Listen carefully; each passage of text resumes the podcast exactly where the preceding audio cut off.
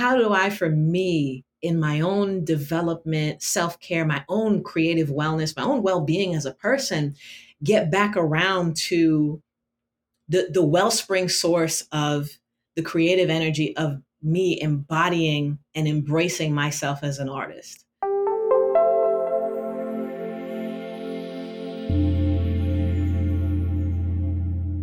Hello, I'm Lee Harris, and for the past several years, I've been running a course called Empaths and Narcissists A Power Dynamic and How to Recover from It. It's a video course designed to support you to recover from any kind of relationship where you've given your power away.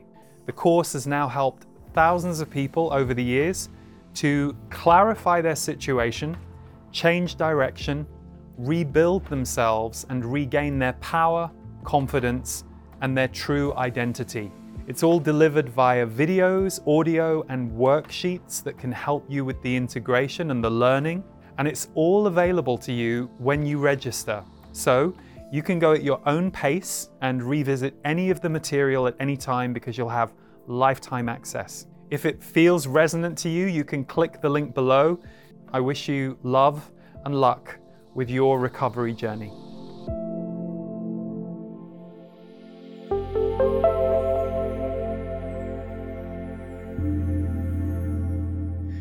Hello, welcome to Impact the World, and my guest today is Kamica King. I share at the beginning of this show, with Kamica present, where I first saw her and how she impacted me. In short, Kamica is a music artist, but also has been a music therapist in both traditional and clinical settings, and has been pioneering her own program called Musically Me Unlimited over recent years. And so we touch on the healing power of music and why it's so important in our lives, how Kamica went from being a classically trained vocalist to combining her passion for psychology and wellness and becoming a music therapist. And we also talk about the importance of our own personal creative wellness. If you are a facilitator or someone whose work or perhaps your role in life involves you helping guide or steer or support others, at what point does your own creative wellness tap you on the shoulder and say to you, I need a little bit of your time and attention too? So it's a really broad conversation. Kamica is one of those guests for whom I created this show. She really embodies to me the spirit of helping make a difference in the world and in people's lives. And I just loved this conversation. So you can learn more about Kamica at kamicaking.com. And we will put links to her work in the show notes. Or if you're watching on YouTube, check out the first pinned comment where we will put all the links to her work. And if you do enjoy Impact the World, then it really helps us out if you subscribe on YouTube to the channel or you leave a rating or a review wherever it is that you're listening. It helps us reach more people, and we're a self funded show with a mission to hopefully spread some positivity, some love, and some transformation into the world through these conversations. So, thanks for being here and thanks for your support with those actions. For now, I'll hand you over to Kamica King. Kamica, thank you so much for being with us today. I know I've been wanting to get you on the show for quite a while, so thank you for being here. Glad to be here. Well, I thought maybe we would start by me sharing how I first came across you and your work. It was the DIY Musicians Conference in Austin, Texas, August 2019. And I had gone there because I was just about to embark on you know putting my own music out into the world in a in a bigger way than I had been. And so, like all of us, we were sat there learning and going to various different sessions. And there was this session where your song was one of many chosen that were submitted to be highlighted and explored from the stage. And the song is Live, Love, Dream, which I shared with you before we got started as soon as I heard it, there are very few songs that you hear that you feel are like a classic that you've heard all your life. And that was one of those songs. And it was both the power of your song and the lyrics and how inspiring, uplifting, and soothing the song was. But then it was your presence because they had you up on the stage and you were you were answering questions about the song and your work and how you know you've worked in music therapy as a music therapist. Now you are facilitating with your program music musically me unlimited. But i i wrote down your name. I went to your instagram. I followed you. I found the song. I played to the song a lot. I told stephen my husband about you. I told a few people about you. And then here we are a few years later because i reached out to you to see if you would do the show. And for me, one of the things that as I have immersed myself more in your work in the last week or so, as we're leading up to this conversation, there is a through line that I see with you, whether it's at your TED talk, whether it's at a performance that you're giving at a local university, and the word is grace. Mm-hmm. You have that kind of grace that I see in someone's presence when they have a really deep connection to their faith. And that to me just exudes through you and it's what you transmit. So, I mean, there's so many things we're going to talk about, but I thought let me start by asking you where did you develop this deep connection to faith, spirit, whatever that is for you, whatever that name is? How long has that been a part of you? Because it exudes from you. All my life, I really feel like, honestly, um, just growing up and my mom was one that really taught us about relationships of God. A lot of people might more so hang on to religion, but she always taught us whether we're in a church or not, it's really about our faith and and embracing other people like my mom's best friend was a jewish lady and and even interculturally and and different ethnicities and races and everything like that so i i feel like i was reared in a very like faith centered and grounded in household, um, and one that just was about love everybody as they are, welcome and interact with everyone. And I think that from both a faith and a just mixing with and loving people perspective was a really formative foundation. And I think a, a gifting for me, even from spirit as well, just that connection from young, and then what I would call the blessing of having that nurtured uh, in the home as well. Mm.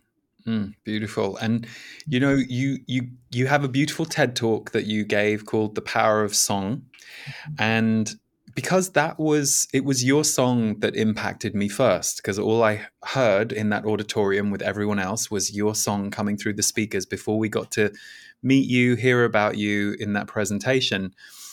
You share a story in your TED talk that you, you talk about the the lyric in the song "The Stars in the Sky" and and where that came from. Would you share that because that's really inspiring that that moment in your life that inspired the song?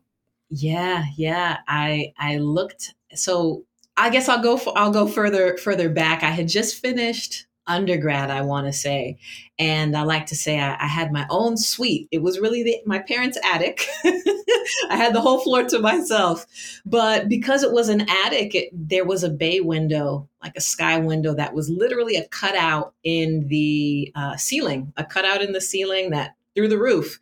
And I walked up there one night and I looked out and I'm very connected to nature, but I've even realized more recently that there's just something about the sky, the sunrise and the sunset that contains like it's very nurturing and warm and, and I feel just very connected too. So that was actually the night sky.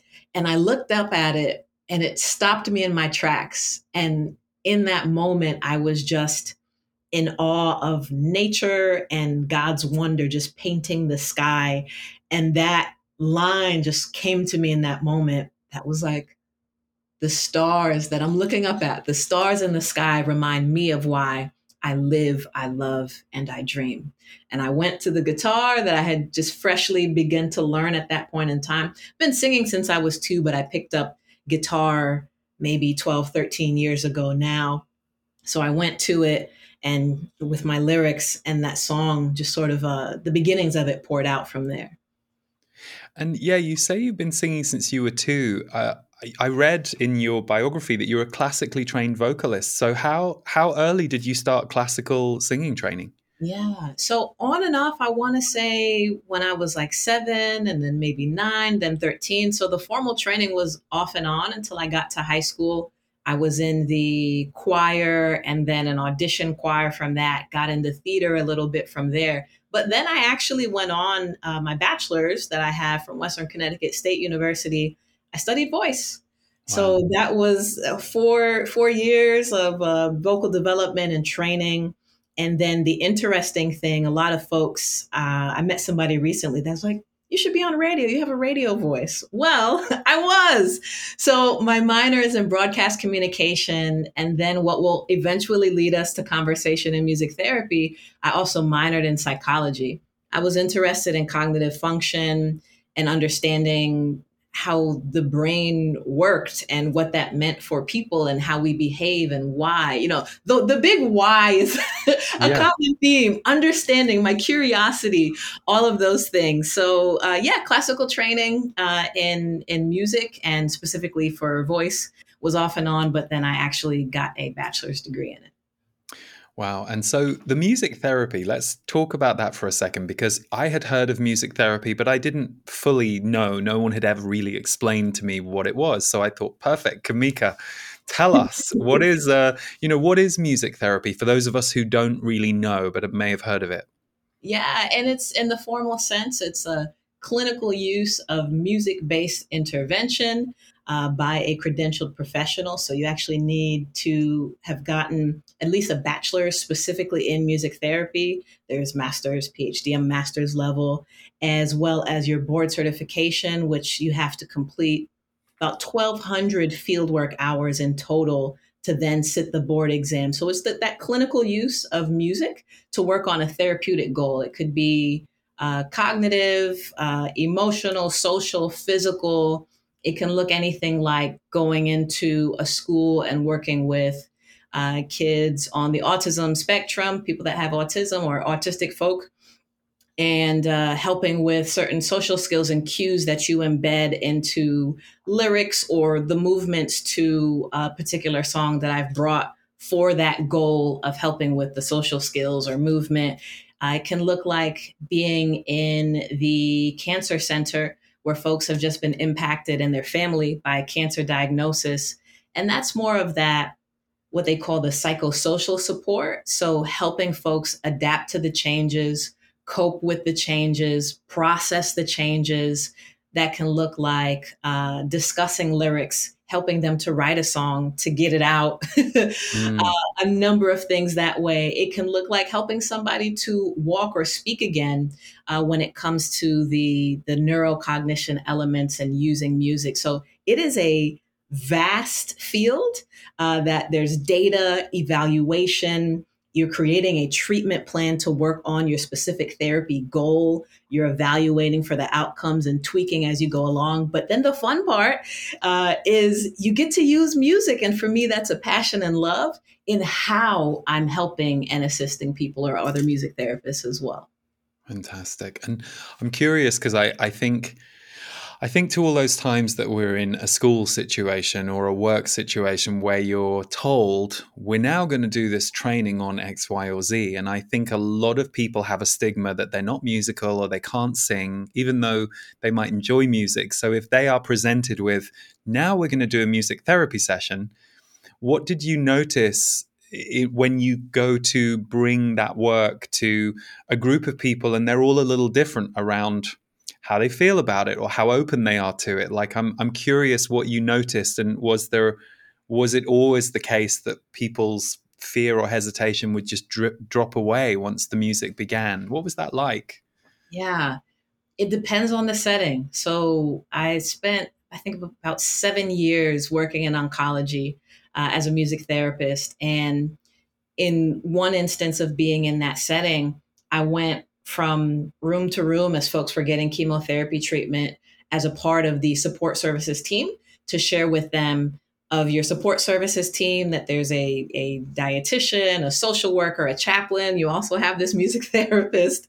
And for some folks, if they just loved music and were open enough or curious, they'd want to hear. And for other folks, they may not really get why is there a musical person? Well, I'm a music therapist, but you know, why is there a musical person on my support care team when I'm getting cancer treatment? So I would have what feels like a split second to share with them what um, music therapy is and how it can support them to then allow them to decide if it's something they wanted to move forth with in other spaces and most times it was yes sometimes it was not. But in other spaces like i can think of uh, group space settings that i've been in in the community it's the nuance of how you cultivate the space and what you're doing that eases folks into it to where they didn't even realize oh i gave some thoughts to kamica that i was thinking about on how my day went and how i'm coping with things. And next thing i know I wrote a song with her. What in the world? so it's the nuance of how you set up, and that's a part of the process too. How are you setting up the session and the opportunity, uh, the experience, or, or in the more clinical sense, we might call it an intervention. How are you setting that up to make it as inclusive and as accessible as possible so that folks, whether they've been the person that enjoys singing but was told when they were young, well, you can't carry a tune, you're not in the choir, we're going to mute your mic, all those things. This is a, a safe environment to re explore musical exploration and those parts of the self. So, um, the I like to foster as much as possible a, a nurturing environment that welcomes exploration and supports people along the way so that they know it doesn't matter if you have a lot of musical experience or none at all my training says that I'm coming in to usher you into the experience. And then we take it from there. Beautiful. And it's funny because I think of all the times that in my own work over the years, working for or with people, where creativity has been one of the areas I'm teaching or holding space for them around. Man, the wounds that we have all gathered, you know, over the years from childhood, like, you can't draw, you can't speak in front of a group like and how those things just lodge into us. So when i hear you explain this you're you're really addressing a whole other layer which is not just bringing music in as a therapy for perhaps your cancer treatment or your your current state of life but just that all of us need often to be rehabilitated around our own connection to creativity. So in a way you're a, a minister of music but you're also a, a, a healer for people around their own relationship to creativity, which is really powerful. Yeah.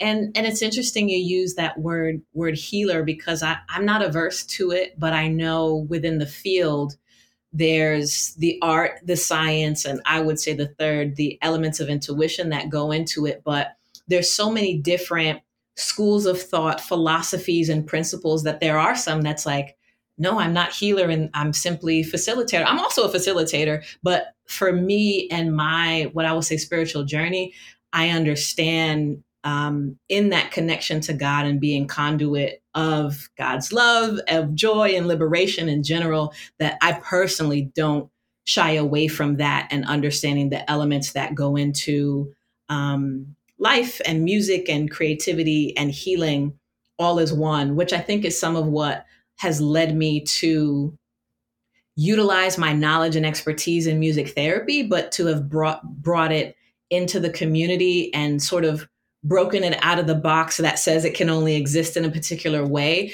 so that it's freeing enough to allow me to be in how I show up and what I do.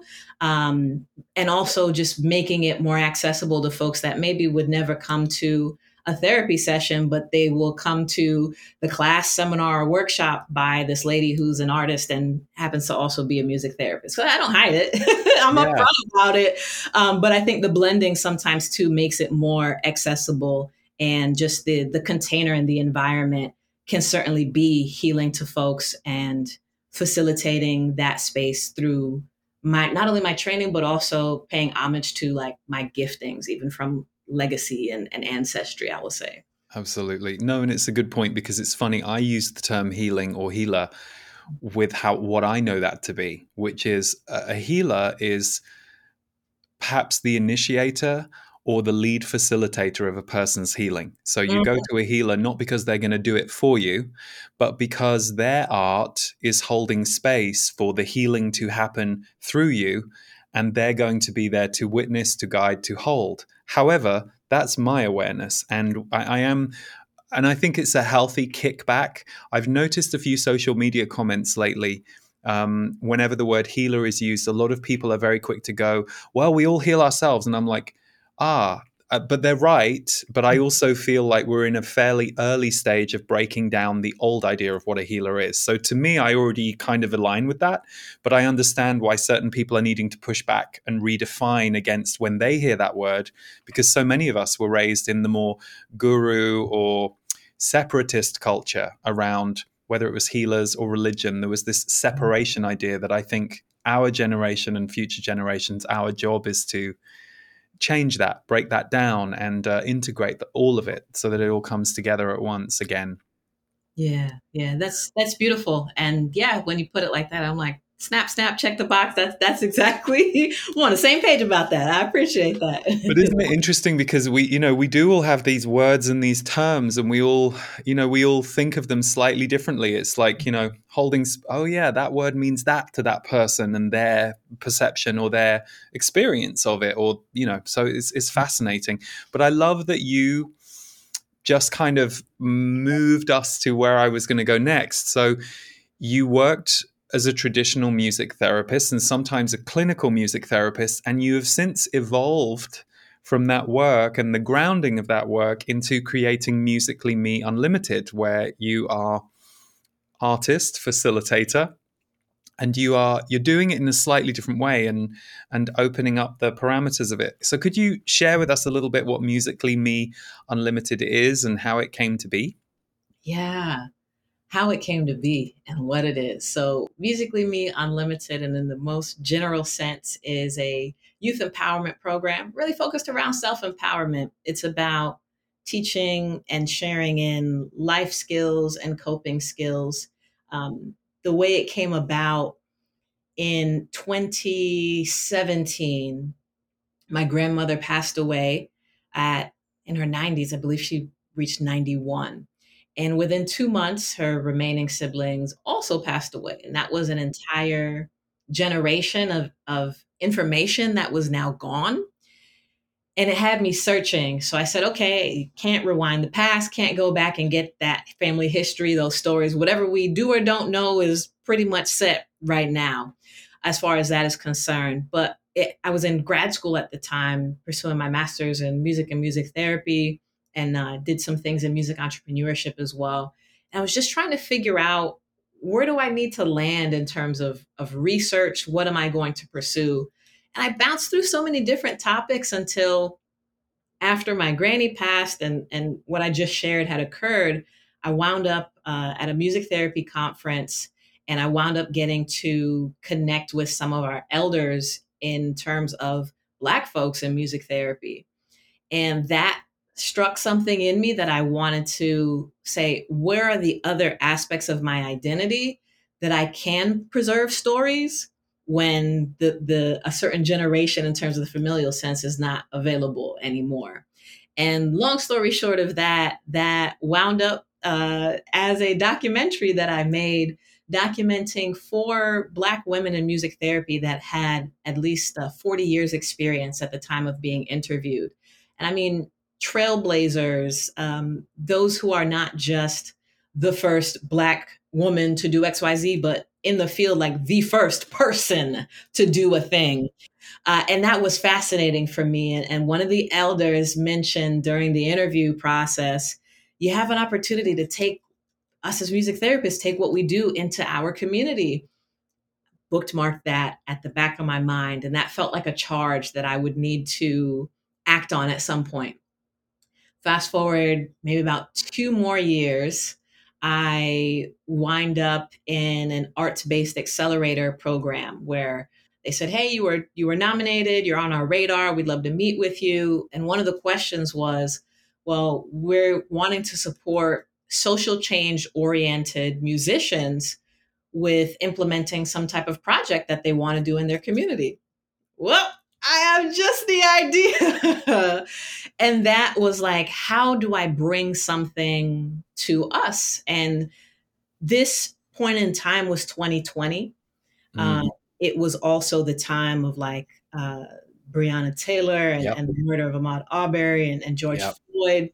And there was a, what I didn't realize until afterward, hindsight, this like collective grief I was feeling, mm. this challenge around the the reminder, the harsh reality of like just because of the color of my skin, mm-hmm. someone can think a certain way of me without knowing me at all. Yeah. Um, uh, safety, danger, fear, um, perseverance, all the things. So I wound up writing a song about it. But but in in in the process of that as well was the birth of Musically Me Unlimited, where I said, okay, I want to do something where I do a lot of work right now, either with adults or children. But what about the the middle? And I was thinking high school, but it's wound up being a lot more so the middle school age, which developmentally is even more sort of formative and necessity and that make or break time. How can I utilize the principles in my practice as a music therapist to create programming that is community centered, that is designed that is going to foster resilience because you can't break away uh, the fact that adversity is going to happen. But I, I mean, I wish I could, but those that's that's a systemic thing. So how can I bring something that can be a support that can allow them to explore music? Um, we we have different music therapy like experiences as well, but also in terms of being able to be more steeped and connected in the community and an available resource how can I approach this also as an artist? Because again, as I mentioned before, not everybody, especially young folks, are going to want to come to therapy camp, even if even if it's a necessity. But um, hey, our our local artist who's also a music therapist that's doing this like music and performance like thing, and we'll be talking and learning and exploring and playing and all these different things. It it was this really healthy intersection that allowed, I saw that God still allowed the students that signed up had needs that I was also able to uniquely support because I am also a music therapist. Uh, but also, it was able to be offered into the community into a broader way. So it's almost hard to describe this mix and balance, but it's like informed by my music therapy background, presented through the lens of myself as an artist as well. And it's a performing arts space because there's a culminating showcase. I've done it as a summer program the last three years, virtually during the um, 2020 time, and then in person since then, different places around the community. And I've seen it be a nurturing space for, uh, I focused on Black teen girls, not only from my lived experience, but uh, looking at the research that was out there around this concept of adultification bias, where Black girls in particular in their school settings are treated uh, more harshly or not with as much love and care. Um, you know, somebody, there was a story that I had read as part of the research threw a ball in gym and when it was a black student that happened that happened to and she threw the ball and it hit somebody there there were charges you know where we're going to bring you up on charges for an accident when you're playing in gym versus the research from uh, the the non POC or the white counterparts. You throw a ball in gym, oh, it was an honest mistake, and and no one's calling authorities. So understanding the the disproportionate things because of the systems that exist that are oppressive, sexist, racist, a lot of the isms, I really felt compelled to say, while it's a broader concept, how do I begin as one person? And, and all the folks that have, have lovingly helped me to create something that's going to specifically support in terms of equity where there is a greater need to provide those supports at the onset. And I know I've said a lot, so I'll kind of pause there. And if I if I need to re-answer a specific part of the question, feel free. But I'm deeply passionate no. about the work that I do and can obviously talk about it. you said a lot, but it was also fantastic. And it's really interesting when you talk about, you know, what you what those girls specifically face, because this is research I've also read, mm-hmm. not just black teen girls, but the systemic racism issue. And it's interesting because I have I have some uh, white friends in my life who it's very hard for them to understand this because they themselves do not necessarily identify as racist. And it's it's so complex. You know my my husband is african american i've got friends of color who i have learned from and through how this systemic trauma is existing, continuing, and is deeply affecting um, deeply affecting people of color. So it's something I have a lot of compassion and and, and time for that I've learned more about. That I notice for some people it can be very triggering. You know, the, this idea. Well, all teenage girls have a have a hard time, and so I don't know. Just there's there's something. I just recently I saw another person not quite understanding the importance of this because they don't really understand what's going on, and so their first response, rather than going, "Oh, maybe I sh- maybe this is something I don't understand," is to push back or to fight, and of course that in itself is part of the problem. So firstly, I love that you are working specifically in that arena and that you brought all of that up. Secondly, wow to your documentary. Somehow I did not see that in your ecosystem. So this documentary sounds amazing. What is it called? Yes, uh, it's called For They Endured. And the mm. concept mm. behind that is those women as a representative of sort of a, a, a larger symbolism endured certain things to help pave the way for music therapists like myself to come about. Yet there's still challenges that mean I'm also enduring. So they're just different things. For example, um, one of the elders as well mentioned that I believe she's in her 80s now. Mentioned that when she was applying for jobs after she became, at that point in time, they call it registered music therapist. Uh, she she had to like mail in a resume and a cover letter and had to indicate at that time that she was the terminology in that time she shared was a, negro so that mm-hmm. they wouldn't hire her not knowing and then she would move or make her way out there and then not have the job because she wasn't a white person like wow. literally yeah um, I've I've come into spaces where I've walked into the room and I was there for music therapy purposes, and someone decides to bring up, "Well, I know you're black, but." I've never heard anything go well after that statement out of somebody's mouth. Been encouraging. And it was uh, the the time, the point in time uh, with Colin Kaepernick and and taking a knee, and mm-hmm. this person decided to share, well, patriotism, and they don't mm-hmm. believe in that, and you know, yeah. I just understood yeah. that that it put me in a rock and a hard place because here I am in a place of business on the clock at work, and and my my my race, the social construct of it, has been put at the forefront of uh, of my interaction with this person when I'm there to be of therapeutic value, and I get triggered when I'm supposed to be there to be of support. And I remember, you know, effectively biting my tongue at that point in time, but just sort of remembering the bigger picture.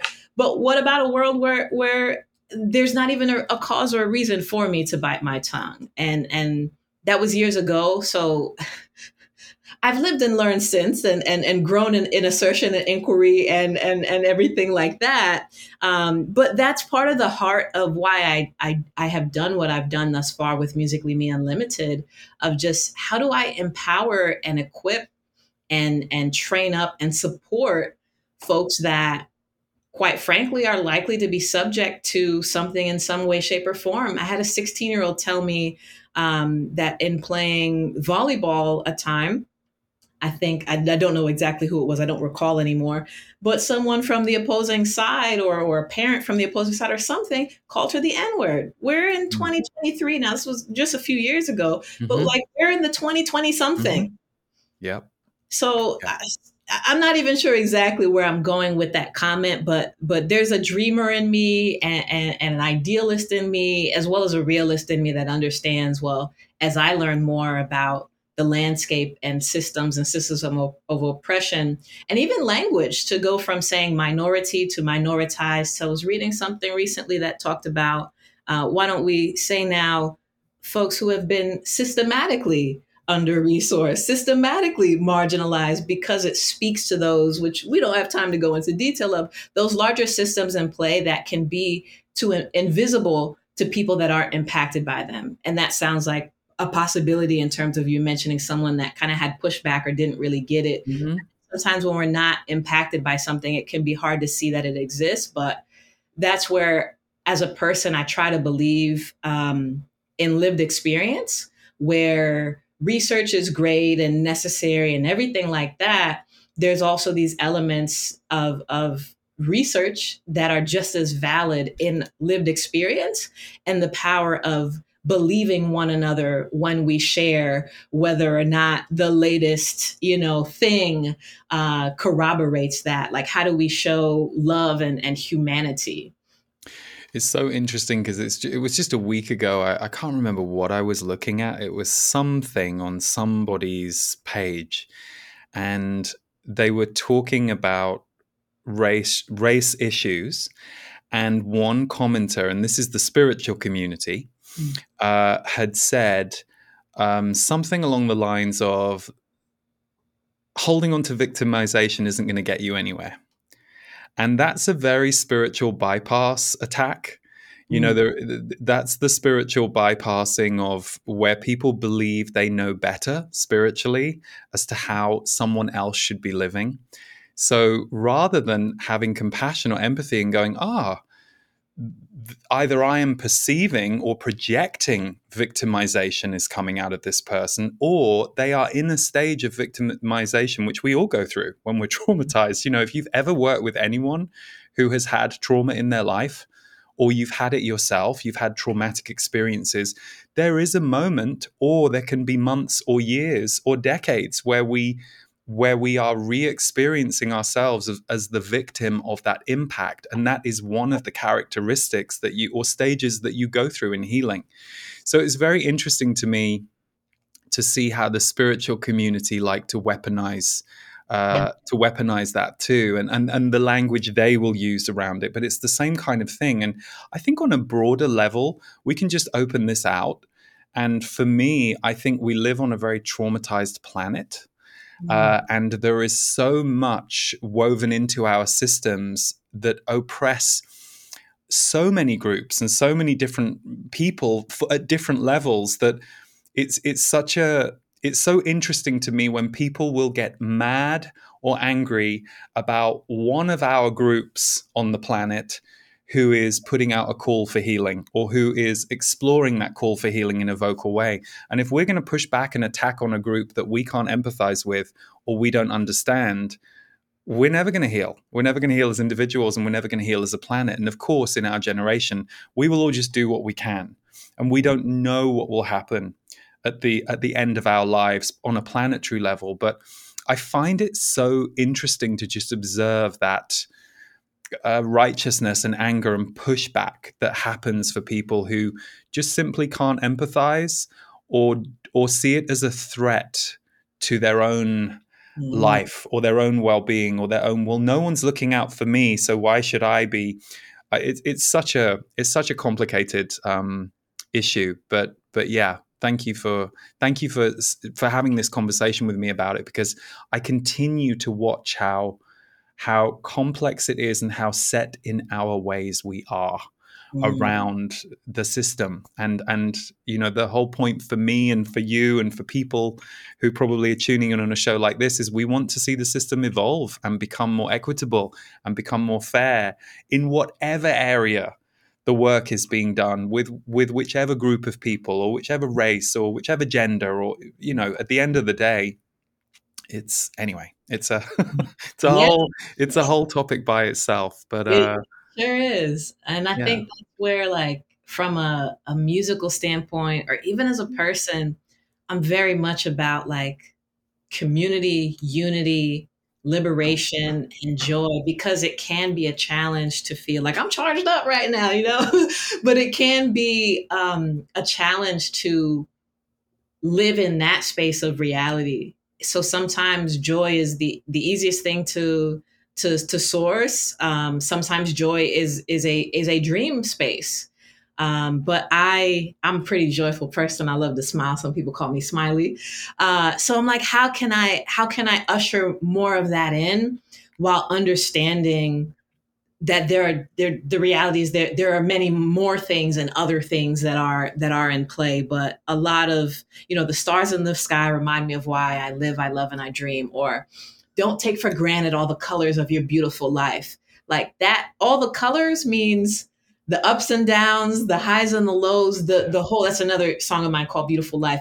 The whole thing like how can we express gratitude? How can we tread on the silver lining? Or how can we be in that dream space to to bring in that further into reality if that's not our current reality? Or how can we mm-hmm. embody that and and really walk in that? And i find that even in in the space that i'm in both personally and professionally it is examining and exploring all of those things. I, I never anticipated that what I was doing, you know, traditional music therapy and clinical spaces, school settings, social service space, all that, and and sort of also doing music. I never anticipated a shift in what I would be doing, how how it needed to live, and even a shift in like examining what's the most joy giving thing for me at this mm-hmm. point in time. And as that has evolved, letting go of some of the traditional things and for me moving and ushering more into what for me is is reality but also a dream space of how do i further explore myself as artist? Because someone asked me to introduce myself i was in a program to introduce myself the other day and they had up on the board like your name organization your you know your title or your role. And i was like that's really hard to answer because I, I, do a lot of things in a lot of places. But how do I answer it as like the unification of who I am and what I do, and the understanding of explaining it as that manifests in different programs and projects and performances rather than okay well i'm a music therapist and i'm an artist and i'm a speaker and I, you know i can go down the and line in that way so it's like at this point in time I find that I identify as an artist at my core. And the way that I I paint, uh, proverbially speaking, is on a, a multitude of canvases with a multitude of palettes. And that's what my work looks like, but it's all art and it's all stemming from from you know the same place um, so yeah I'll, I'll pause there but that's a way that i've started to to think about like how do i describe as people ask me what I do and how and and not spend 45 seconds listing titles. it is it is hard to to know how to describe what you do I think or to describe to, to get to a place where you can describe it succinctly mm-hmm.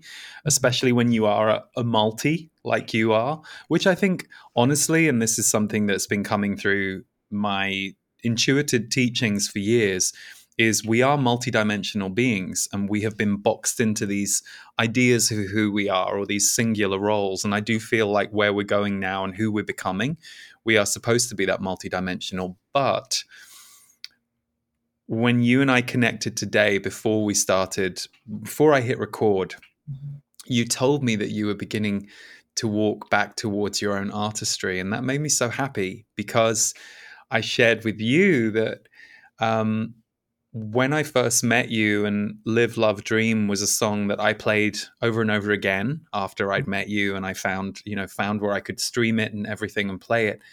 I went back to find you a couple of years, a year and a half ago, whenever it was I first reached out about doing this, and I couldn't find more music. And I was looking, I was like, oh, where's more music? Because I was very impacted by you as a person once I saw you interviewed and once I investigated the work you were doing in the world. But the very first thing of yours that impacted me was the power of that song and your voice and those lyrics and the timeless universal message that you wove into that song. So, by the way, everyone listening, unfortunately, if we play an excerpt of the song, uh, we're likely to have the videos blocked on YouTube because it will be copyrighted. So, please go and play Live, Love, Dream by Kamica. We'll put links in the show notes because um, it's just gorgeous. So, what was there an epiphany moment where you went, I need to go back to my artistry? Or was it slow? And did it, you know, is, is it because I know you're currently working on preparing the album that you hope to bring out some point within the next 12 to 18 months? Mm-hmm, mm-hmm. Ooh, So what, what, what was the, the primary question? Ask me that again. Good question.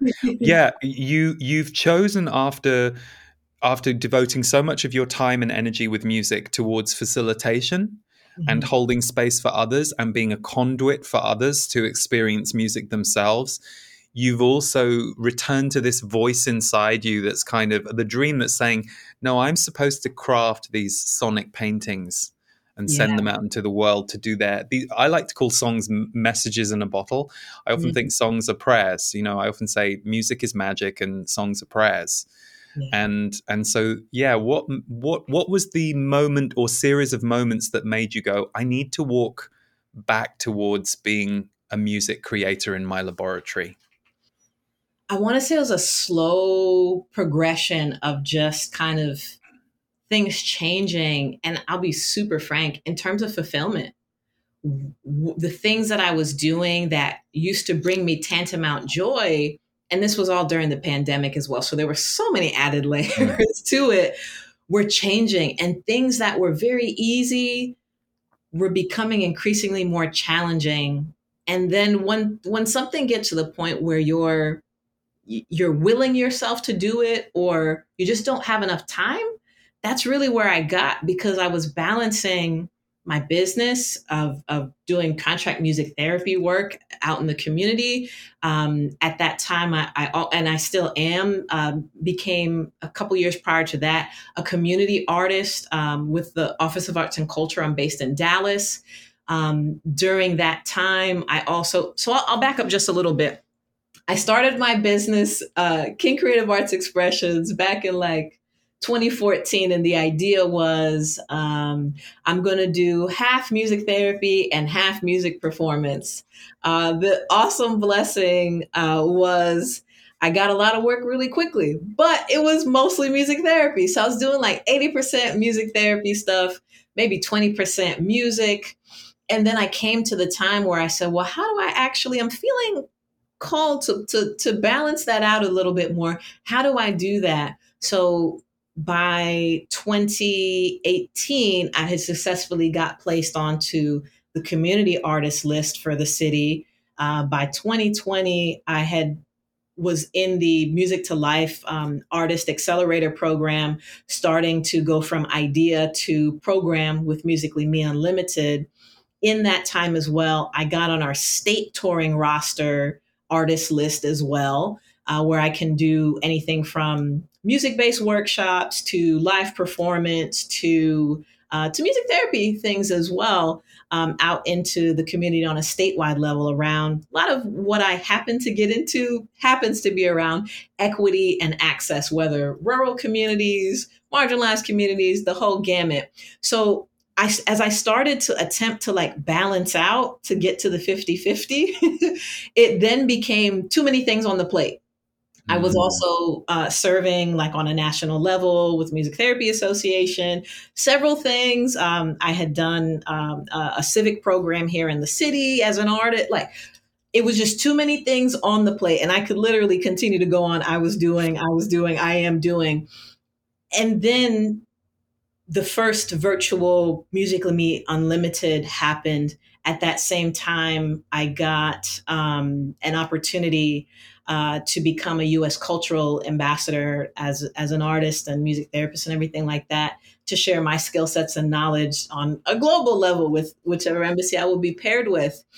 And I remember slowly I was shifting from mostly music therapy to some music to then like balancing it out to then by the I want to say like end of 2020 I think I only had one and the pandemic also caused both musically and music therapy certain things to like shut down. Some things came back other things didn't. So there was this natural now that i'm thinking about it natural process of things shifting doors opening in other spaces the inability to do all the things anymore.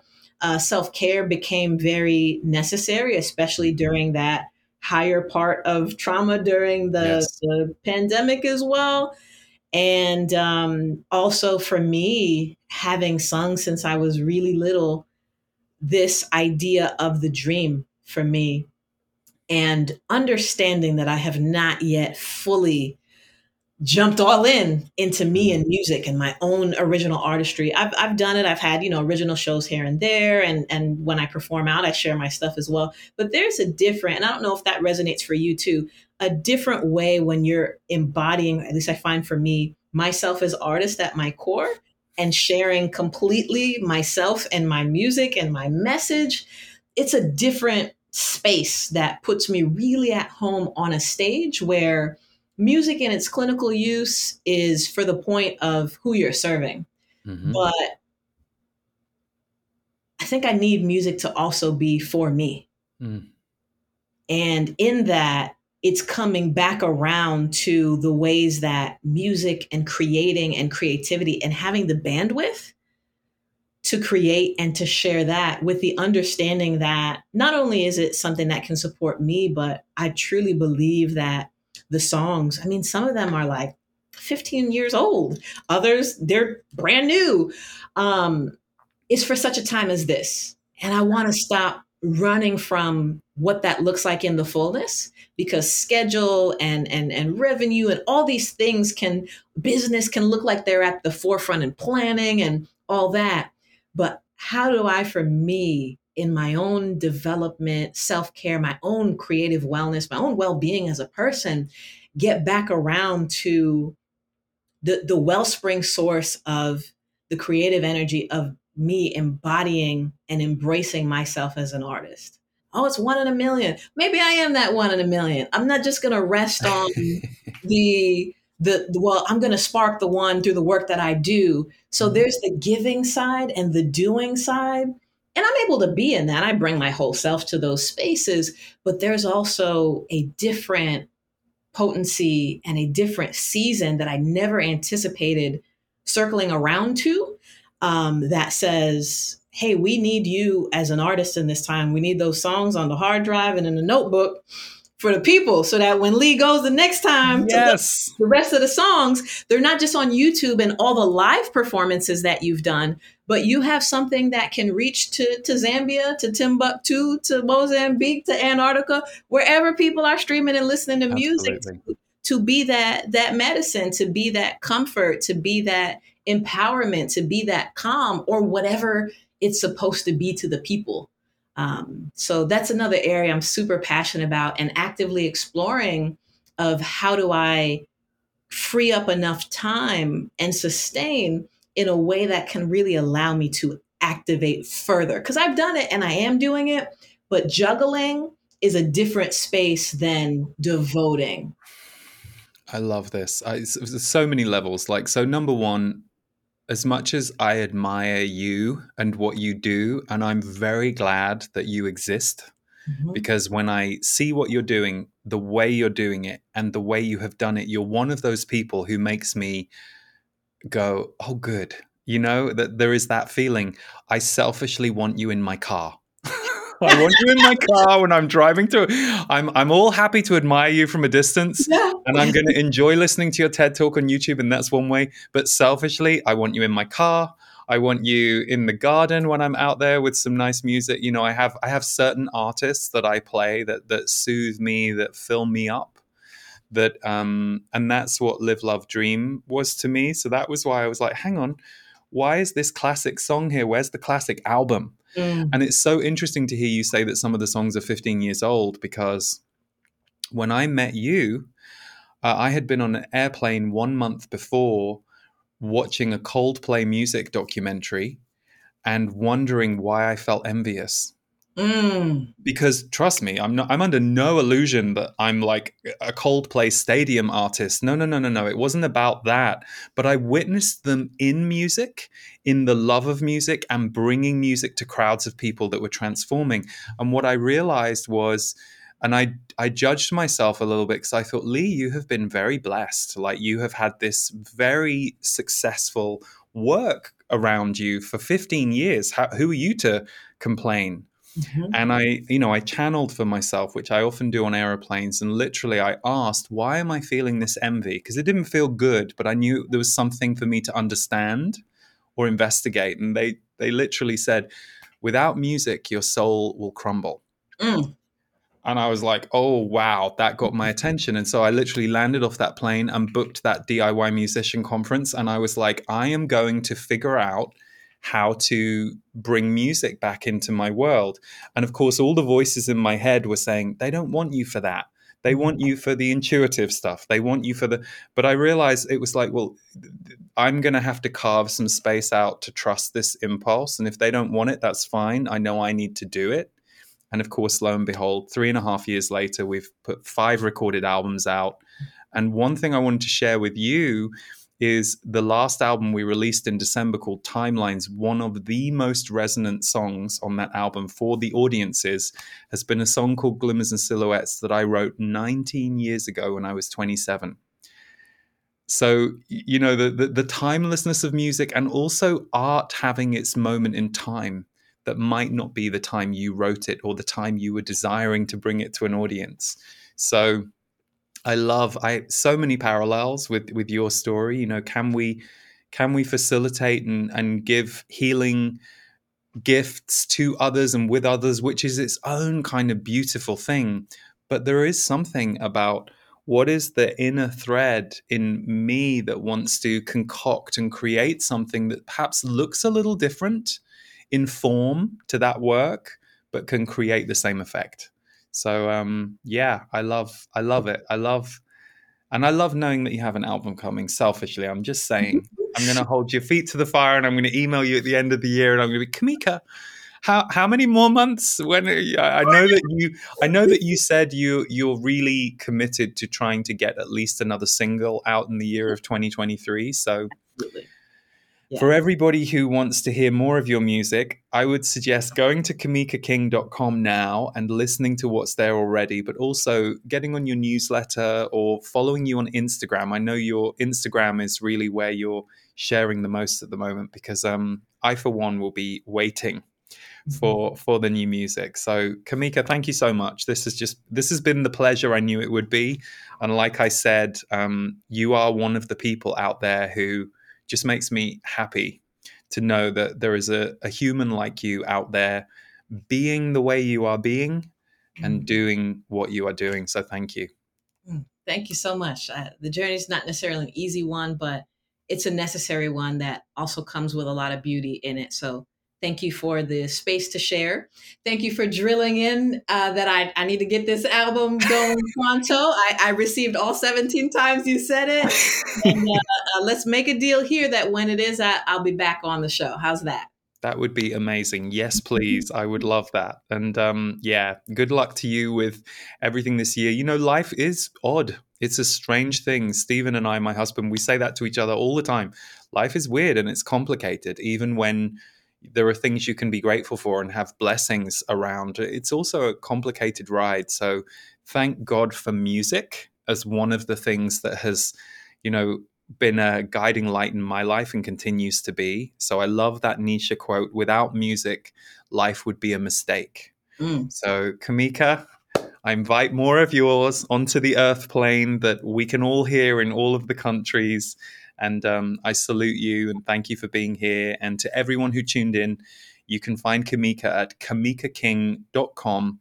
And as ever, we will put links to all of Kamica's work in the show notes. Thank you, Kamica. Deep bow.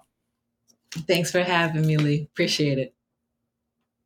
Hello, I'm Lee Harris, and for the past several years, I've been running a course called Empaths and Narcissists A Power Dynamic and How to Recover from It.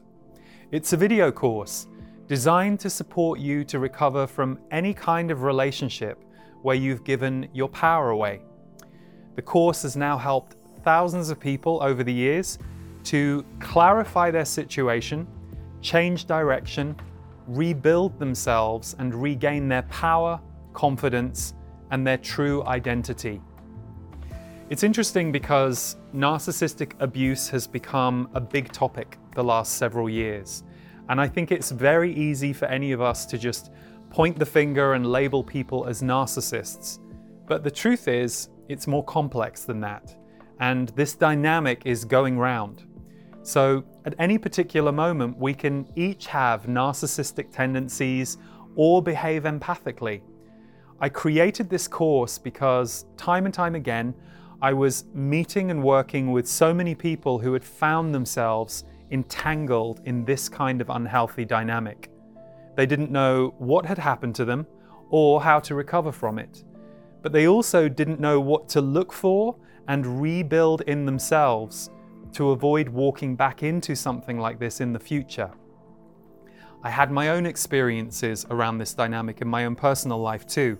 So the course is born of personal experience, but also my experience of working one on one with clients and groups around the world for over a decade where this topic would repeatedly reveal itself. So for 2023, we are launching the course again this March. Enrollment will be open for one month only so that my team and I can support you as you move through the process. It's all delivered via videos, audio, and worksheets that can help you with the integration and the learning. You can go at your own pace and revisit any of the material at any time because you'll have lifetime access.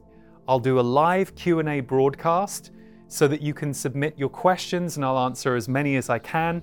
We also have several bonus interviews with people who have particular experience and expertise around this topic. The course has been called the most powerful healing course that I offer, and we've had consistently wonderful feedback from previous students who have attested that the course has improved their relationships, their understanding, their self esteem, and their sense of who they are in the world. So, as someone who needed to refine that in myself at a couple of points in my life, I'm really happy to be able to be offering this course again. And if you have found yourself in a difficult relationship, the results from the course can be profound. When you figure out how you got yourself into giving your power away in the first place and to recover from the fact that you did, you can help yourself avoid ever doing it again in the future. So, I hope you'll join us for Empaths and Narcissists 2023. If it feels resonant to you, you can click the link below to find out more details about the full course. And whether you're joining us or not, I wish you love and luck with your recovery journey.